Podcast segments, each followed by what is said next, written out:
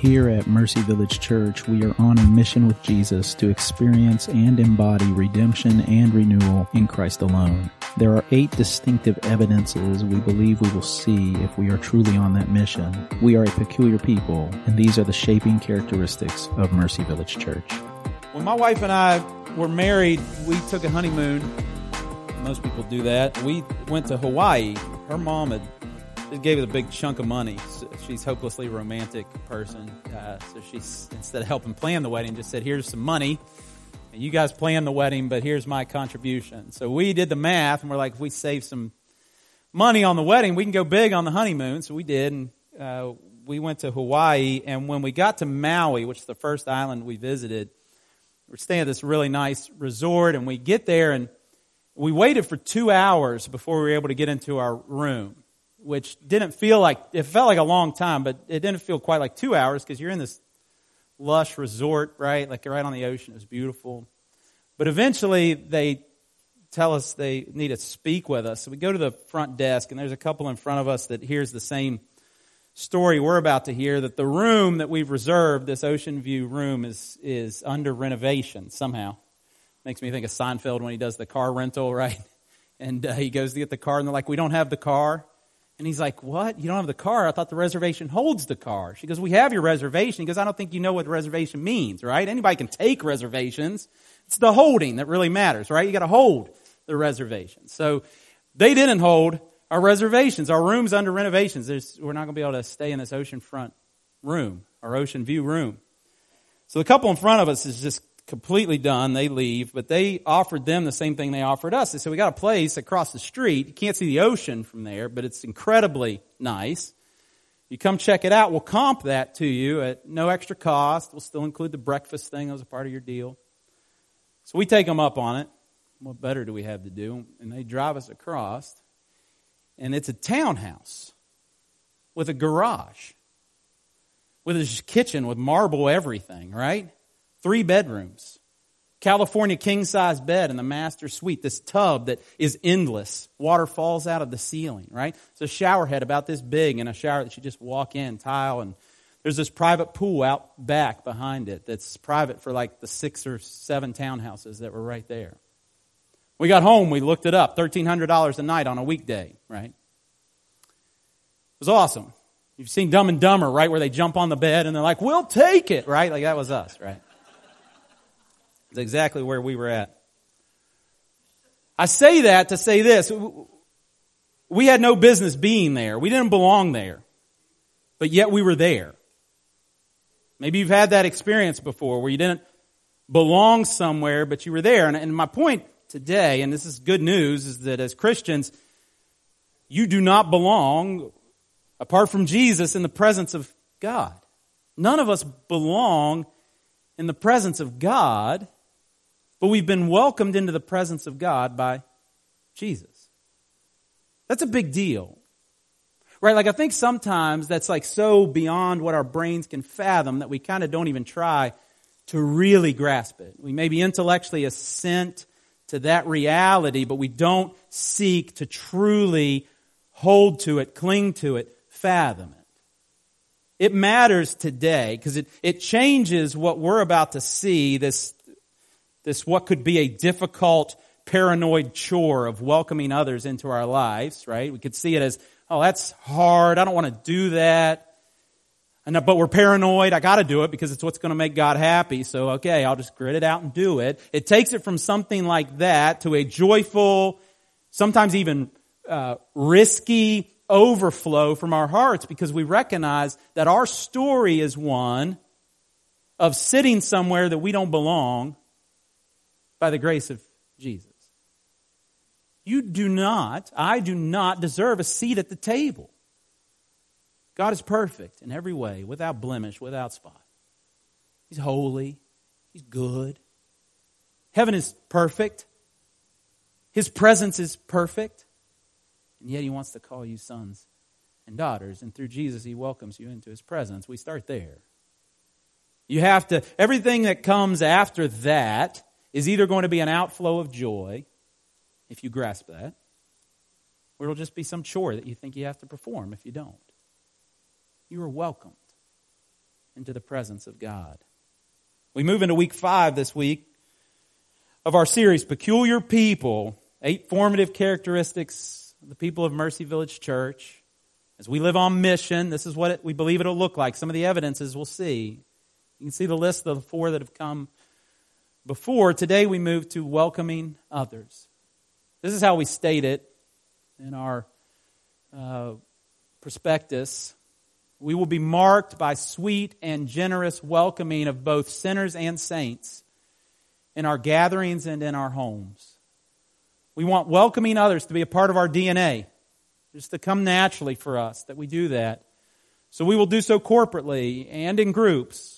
We'll exemplify and instill as leaders the value of opening our doors to the rich and poor alike, to famous and forgotten, the successful and the marginalized, the cleaned up and the cast off, and anyone and everyone God calls us to.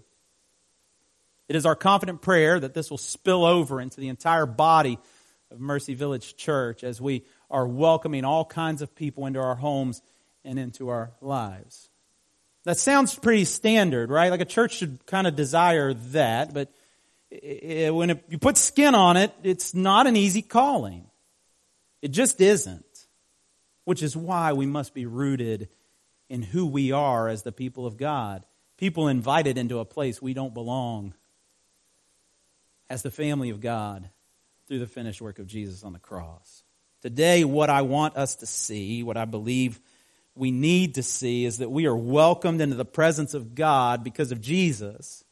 And this is both the example and the empowerment of our call to welcome everyone and anyone into our presence. Father, today what we know not, please teach us. What we are not, please make us. And what we have not, please give us. In the name of Jesus, we pray. Amen. We're in Romans chapter 12. I'm going to read verses 13 and 20 first because what I want you to see first is the, is the general call. What the apostle Paul is going to say, what God's going to say through the apostle Paul is that one mark of the true Christian is this, welcome everyone.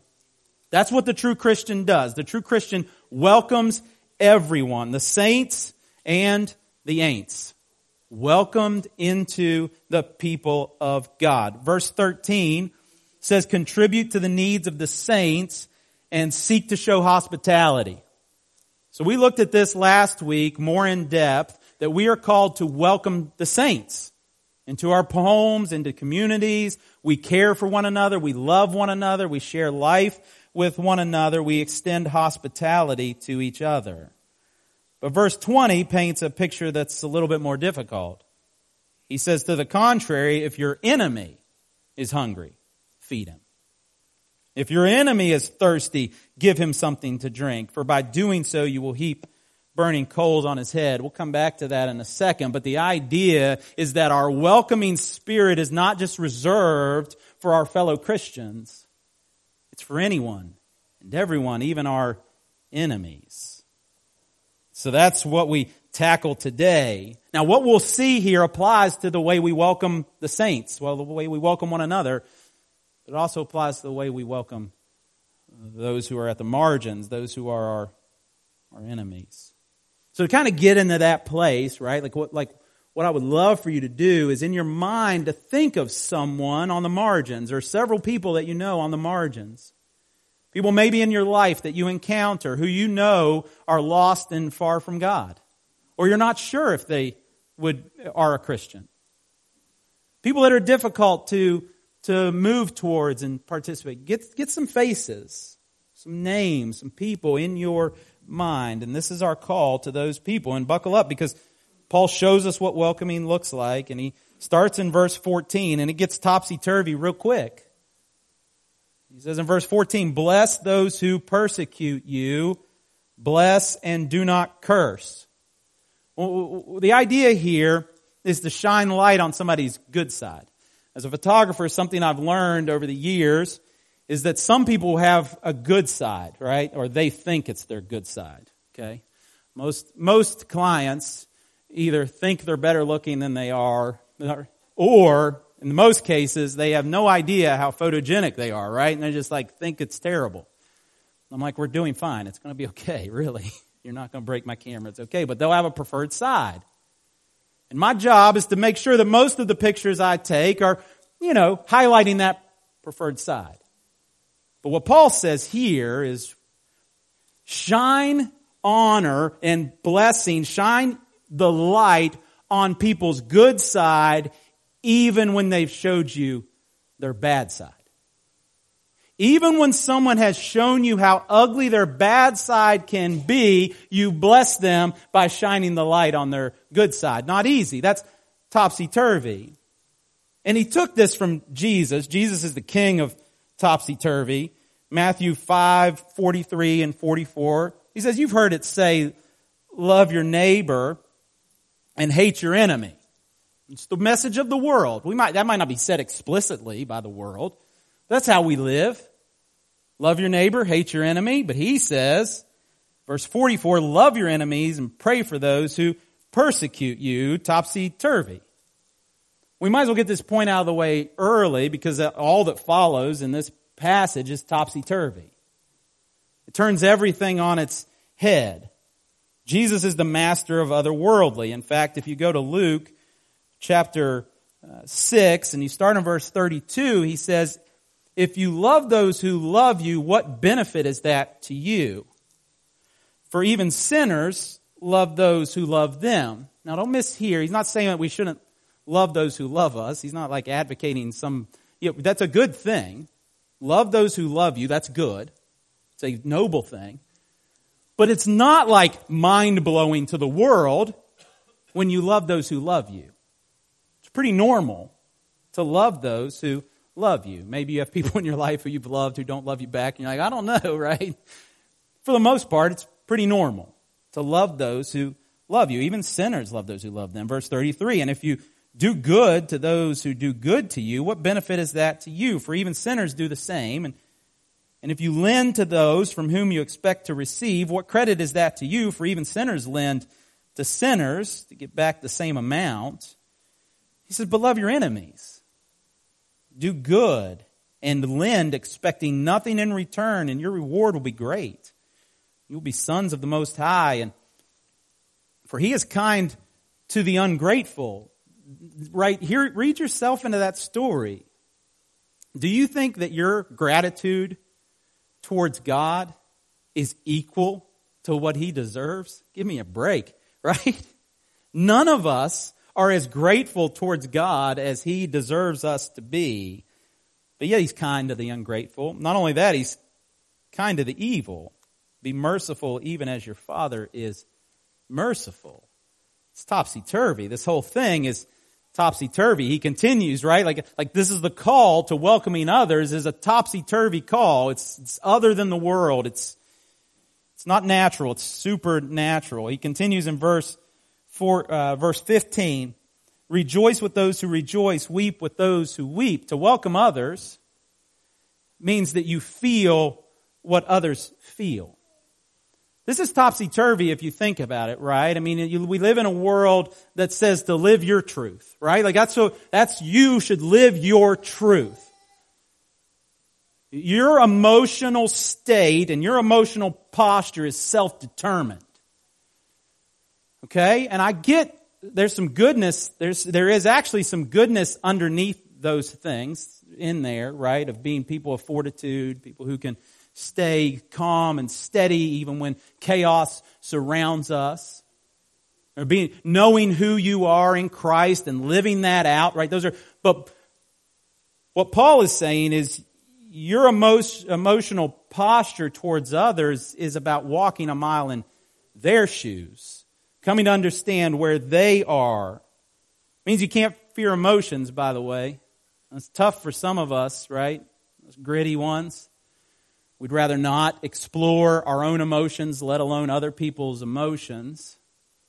Work on that by God's good grace. There's patience, and but but we have to be willing to enter into the emotions of others if we're going to weep with those who weep and laugh with those who laugh.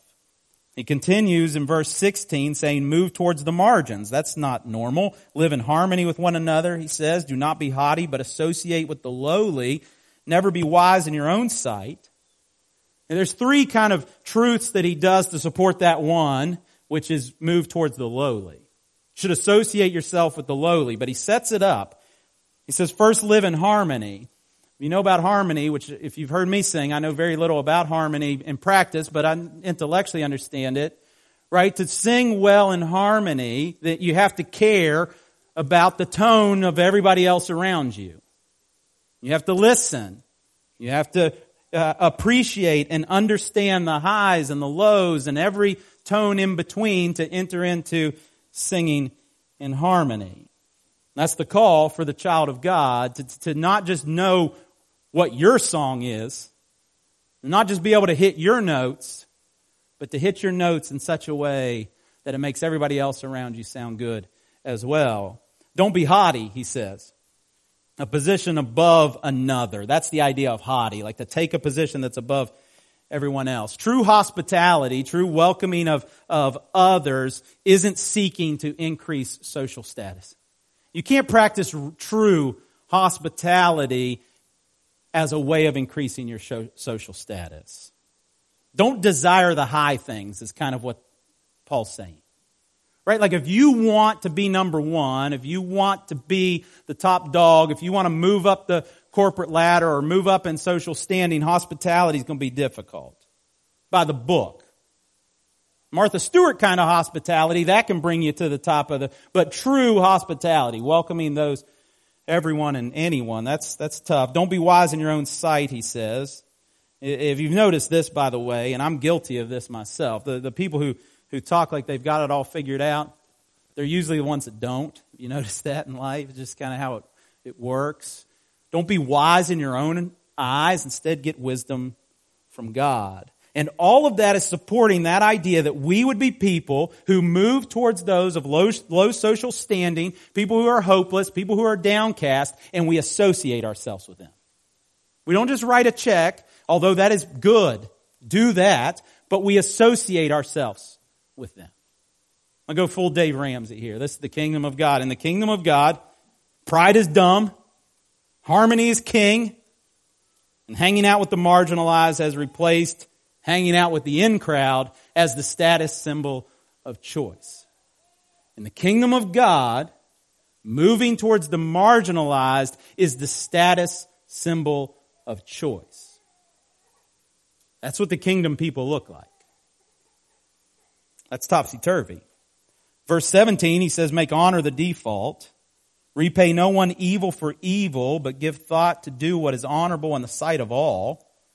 Starts with a negative command. He says, don't do evil things in response to evil things. Again, he's talking about our enemies here. He just talked about the marginalized. There's a little bit of a difference, right? Like the marginalized might be people that we're apathetic to or we even pull back from, but they're not necessarily against us. They're kind of at the margins, at the fringes of our life.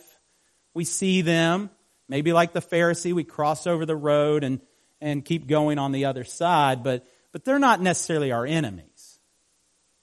He's talking about people who are against you as well. Not just the marginalized, but people who come against you. Uh, don't curse them, he said in verse 14. Now he says don't retaliate. Right? Don't bite back. Someone does something evil to you. Man, I driving home from driving home from Maine. If you've ever driven through Massachusetts, okay, I bit back. I bit back. So I'm not like saying, pointing fingers at everybody else saying, you just start living like me. No, live like Jesus. He's the hero. I'm not the hero. Not even close. I retaliate, but that's wrong. That's not in line with what God's calling us to.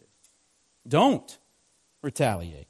And he doesn't just say avoid the negative thing, but he says give thought to do what is honorable in the sight of all. So it's beyond just like refusing to retaliate. He's saying honor others. Here's the idea, right? Like it goes without saying, or it should, that we don't do good for others by their definition. We do good for others by God's definition. But believe it or not, and this is true, there are ways in which even your enemies believe this way of behaving, this way of acting is good, just like God believes it is, right? Like shaking hands. Have you ever seen that video at the end of that basketball game? They're like walking and they're going to shake hands with each other, and that one guy just hauls off and sucker punches that guy in the stomach. That's that's sin. Okay, that's wrong. right? You don't have to be a Christian to know that, to understand that. Right? You show up, you shake hands, you walk through. There are things in this life that it's agreed upon by the vast majority of society that these are good things. Treat people that way. Act that way, even if they are your enemies. Verse 18, exhaust all options for peace. This is a tough one too. If possible, so far as depends on you, live peaceably with all. Jesus will say in Matthew 5, blessed are the peacemakers. We're to be people who bring, the, the Hebrew word is shalom, right? It's, it's peace, not just absence of chaos, but deep peace inside of our hearts and souls, that, that that shalom is brought to bear by the people of God. When we're being peacemakers, the people in our lives, uh, you know, peace is brought and is impacting all the people around you. But don't miss the caveat. Paul's not an idiot. He says, if possible, as much as it depends on you. Not going to fix every relationship. You're not going to bring peace into every situation. But here's the, the thing, right? If you live by this book, you hold fast to the gospel, there's already going to be tension. Try being William Wilberforce, uh, the uh, abolitionist from Great Britain, England area, speaking out against slavery and holding up this book as the reason why. It didn't make him popular. It didn't give him success. We might talk about him now as a, as a great man, but nobody was talking about him then as a great man. There was already enough tension. Hear me, you hold up this book and say, uh, all humanity bears the image of God from conception to death, and then you move towards the immigrant. Not everybody's going to be friends with you. That's not where you thought I was going, was it? The other one's true too. You move to protect the unborn, people will, you'll be tension. Tension enough just by opening the book and living by it. Proclaiming the gospel. What he's saying is, don't be a jerk about it. Like it doesn't need to be an unnecessary level of tension. As much that lies within you, carry this book gently and lowly. As much that lies within you, live out this book gentle and lowly. You don't need to carry a, a sign most of the time. You don't. You don't need a Westboro Baptist church. That's sin, right? Like you know, you know those people. Don't create any unnecessary tension. Live peaceable lives. Hold fast to the Word of God. Hold fast to the gospel peacefully. And then trust the outcomes to God. Verse 19, Beloved, never avenge yourselves, but leave it to the wrath of God, for it is written, Vengeance is mine, I will repay, says the Lord. You live this way, you're going to be wronged. You will. And you're actually going to make yourself more vulnerable to being wronged. You have to trust God that he will bring, right, the outcomes to pass. He will punish those who have wronged you, or he will redeem them, save them, bring them into relationship with him. Meet people's needs, verse, verse 20 says to the contrary, if your enemy is hungry, feed him. If he is thirsty, give him something to drink, for by so doing you will heap burning coals on his head. This is the mess, this is one of the primary messages of scripture, by the way. You saw last week, the saints, when they're in need, feed them, give them something to drink. Jesus in his ministry over and over again says of the marginalized, when they're hungry, give them food. When they're thirsty, give them something to drink. And now for your enemies too. When they're hungry, give them something to eat. When they're thirsty, give them something to drink, something to eat. And then what looks like Finally, we're like, oh, a little bit of retaliation, right? Now I can do this because in doing this, the, the coals of fire will be poured out on their head. Yes, that's what I want. I want that for my enemies. So I'll be kind to them so they can burn their heads, right? Like, even that, translated properly, understood properly in its context, is a call, yes, to something difficult for your enemies, but for the sake of repentance. The idea almost literally would be burning pangs of shame poured out on their heads. That as they continue to mistreat you, they say, man, I have been an absolute jerk to this person and they have blessed me at every turn. I've treated this person like absolute crap and yet they've never retaliated. They've treated instead me with honor. They've show, shown the light on the, my good side instead of my bad side. And in that they begin to feel the shame of having hurt and persecuted someone like you. And in that God brings repentance, Lord willing, and faith in Jesus, and now your enemy becomes your brother or your sister in Christ, and you walk together in this life. And lastly, he says, make goodness your weapon of choice. Do not be overcome by evil, verse 21, but overcome evil with good. This topsy turvy call to welcome others into your life is laced with landmines for bitterness, landmines for frustration, landmines for anger, for feelings of superiority, for feelings of being better than others. If you're not careful, if I'm not careful, evil will overcome you.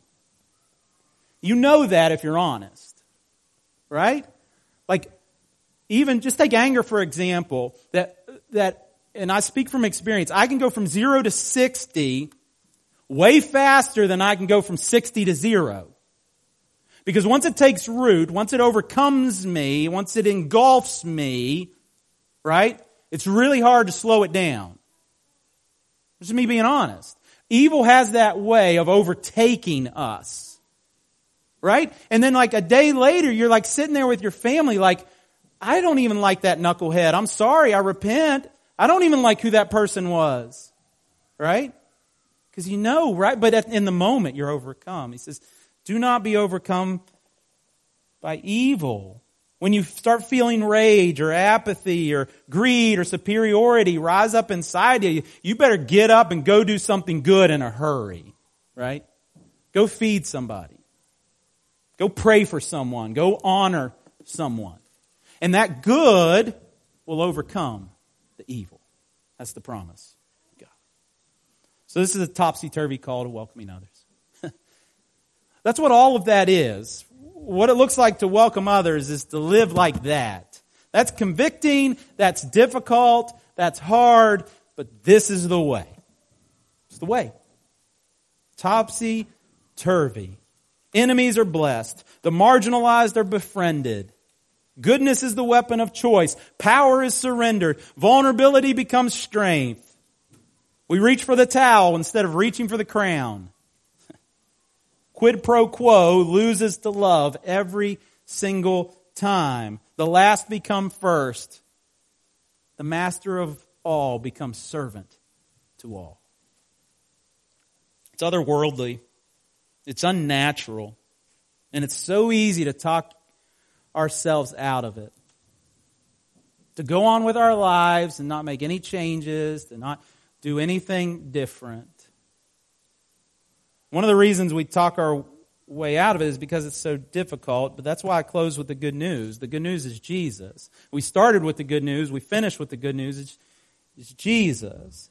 Most of what Paul tells us here, he, he took directly from Jesus. Jesus taught us to welcome others, great sacrifice, but he didn't just teach it, he also lived it. This is 2 Peter chapter 2, uh, verse 21. For to this you have been called, because Christ also suffered. He did this. He suffered for you, leaving you an example so that you might follow in his steps. He committed no sin, neither was deceit found in his mouth. He was the least deserving of bad treatment, but when he was reviled, Verse 23, he did not revile in return. When he suffered, he did not threaten, but continued entrusting himself to the one who judges justly. He left the outcomes up to God, and because he was leaving the outcomes up to God the Father, he could pour himself out in selfless, risky, dangerous, vulnerable welcoming of others into his life. Jesus walked this way perfectly, but even more important is this. Verse 24. He himself bore our sins in his body on the tree, that we might die to sin and live to righteousness. By his wounds we are healed. This is good news today for the saints. Jesus is ju- not just the exemplifier of welcoming others, he is the justifier of people who fail to welcome others. Right? Even if we were good at it, at welcoming others, it still couldn't save us. That's the message. You get real good at welcoming others. That's not going to save you. Jesus is the only one who can save you, and Jesus has saved you if you're a child of God through His finished work on the cross. And so even when you fail, when I fail to welcome others, we're still welcomed into the presence of God. We're still known by Jesus. There's still grace. There's still peace. There's still uh, everything that belongs to the children of God is yours. You're not doomed because in Jesus, sinners become winners. Even the children of God who still sin, we still win, not because of our own work, but because of Jesus' work. And it's not just our past that's impacted, it's our future as well. We're able to live to righteousness through the power of the finished work of Jesus on the cross. You get that, right? Like you're welcomed into the presence of God because although you are a sinner, all have sinned and fall short of the glory of God. Sin separates me from God, you from God. Jesus bore the weight of your sin to the cross. All the wrath of God against sin poured out upon him. He died, was buried, raised from the dead. And the Bible says, believe on the Lord Jesus Christ and you'll be saved. And so if that's you, you're a child of God, you're in, and He will never cast you out. You've been welcomed by Jesus. And now He empowers you to live for righteousness. But it's not just good news for the saints, that's good news for the, for the people who ain't saints. That's you today for, hear the story. This is my story. For you were straying like sheep. I was straying like a sheep but have now returned to the shepherd, the overseer of my soul. Be welcomed today if you're not a Christian. Into the presence of God. Return to the shepherd. Believe on the Lord Jesus Christ and you will be saved. If you have any questions about what that looks like, I'd love to answer them. But here's my final thought for the saints. Uh, if you really want to have your world rocked, this book, uh, The Gospel Comes with a House Key by Rosario Butterfield. Put your hat, hard hat on. Her name might be not be intimidating, but the, the content of this book is is is tough. She she drives hard at radical hospitality, and she says radically ordinary hospitality is this: using your it's using your Christian home, your your relationships in this day to day life in a daily way that seeks to make strangers neighbors and neighbor's family of God. It brings glory to God and serves others and lives out the gospel in word and deed. My wife bought this sign. It sits next to our dining room table and it's convicting to me. It's not a testimony of our lives. It's a call for our lives that we're seeking to live by more. If you have more than you need, don't build a taller fence. Build a longer table. So my call to us today is stop building fences. Start building longer tables. Is your schedule a fence that keeps you from welcoming others into your life? Right? People on the margins, people who are saints, people who are sinners, people who are your enemies even. Are you unable to welcome them because you've built the, your schedules now a fence or your possessions a fence? Your stuff's so precious to you, right? Or the stuff you want is so precious to you that you can't, you can't make room to welcome others? Are your priorities a fence? Is your lifestyle, your idea of how life is supposed to be, is that a fence? Right? I'll tell you one fence, only welcoming the cool and the comfortable. That's a fence, right? From actually living hospitably. So instead of building fences, let's build longer tables. In this church alone, I just was thinking this, some of the examples here. God's faithfulness. We, we, in this church, we have examples of neighbor love, right? Of, of people reaching out to their neighbors, inviting them into the homes, meeting their needs. Dozens of those types of stories.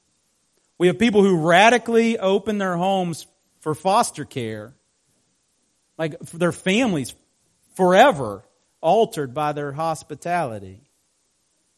Uh, we have someone who on Memorial Day went down to the alleyways and Huntington and fed people hot dogs out of the back of his truck. Uh, people who have housed immigrants in their homes. People who have offered up child care to those in need. We have shared house keys in this room today. Right? Like live, living, and it's unique to each person, right? Like your call might not be foster care, right? I mean, that's a big commitment, but what's, what is your call? Have you asked God to reveal that to you? This is about being a faithful steward, not being Martha Stewart. Hear me say that? This isn't a call to be like Martha Stewart. It's a call to be a faithful steward of what God's given you to welcome others into your life and bless them. It's budgeting for hospitality. It's opening your home to both the prodigal son and the son who was still stayed at home, the older brother. Remember the story, right? One's a self-righteous jerk, the older brother, and the other's like a deeply sinful guy who just, right? Both welcome at your table. This is face to face, not Facebook. Seeking out lonely people. It's serving the elderly. Uh, we just started watching The Chosen. About time we got on the train. We started watching The Chosen. There's a scene, Mary Magdalene. Her story is unreal. I've always loved it. Saved from multiple demons. I mean, just prostitute living way. It's her first Shabbat, Sabbath meal after Jesus has redeemed her. And She's going to host it. And she has no idea what she's doing. And yet people keep coming to the door. Random people sit at her table. She does the Sabbath prayer. She has the meal prepared and it's beautiful as she fumbles over what it looks like to welcome hospitably strangers and loved ones into her life. And then who shows up at the door? Jesus. You practice radical, risky hospitality, Jesus will show up. Promise you that visiting the imprisoned, having conversations that bore you. These are all things that are hospitality. loving the single mom, loving the soccer mom, loving the rich and the poor, the successful and the marginalized, the famous and the forgotten, the cleaned up, the cast off, anyone, everyone. You get the point. We are welcomed into the presence of God because of Jesus. And this is both the example and the empowerment of our call to welcome anyone and everyone into our presence. So, might we stop building fences and start building longer tables? That's what it looks like for the people of God. Be unique to each one of you. None of those stories are told are, were told to make you feel guilt. Oh, I got to do foster care. I'm not a good Christian. That's not the point. But you are responsible.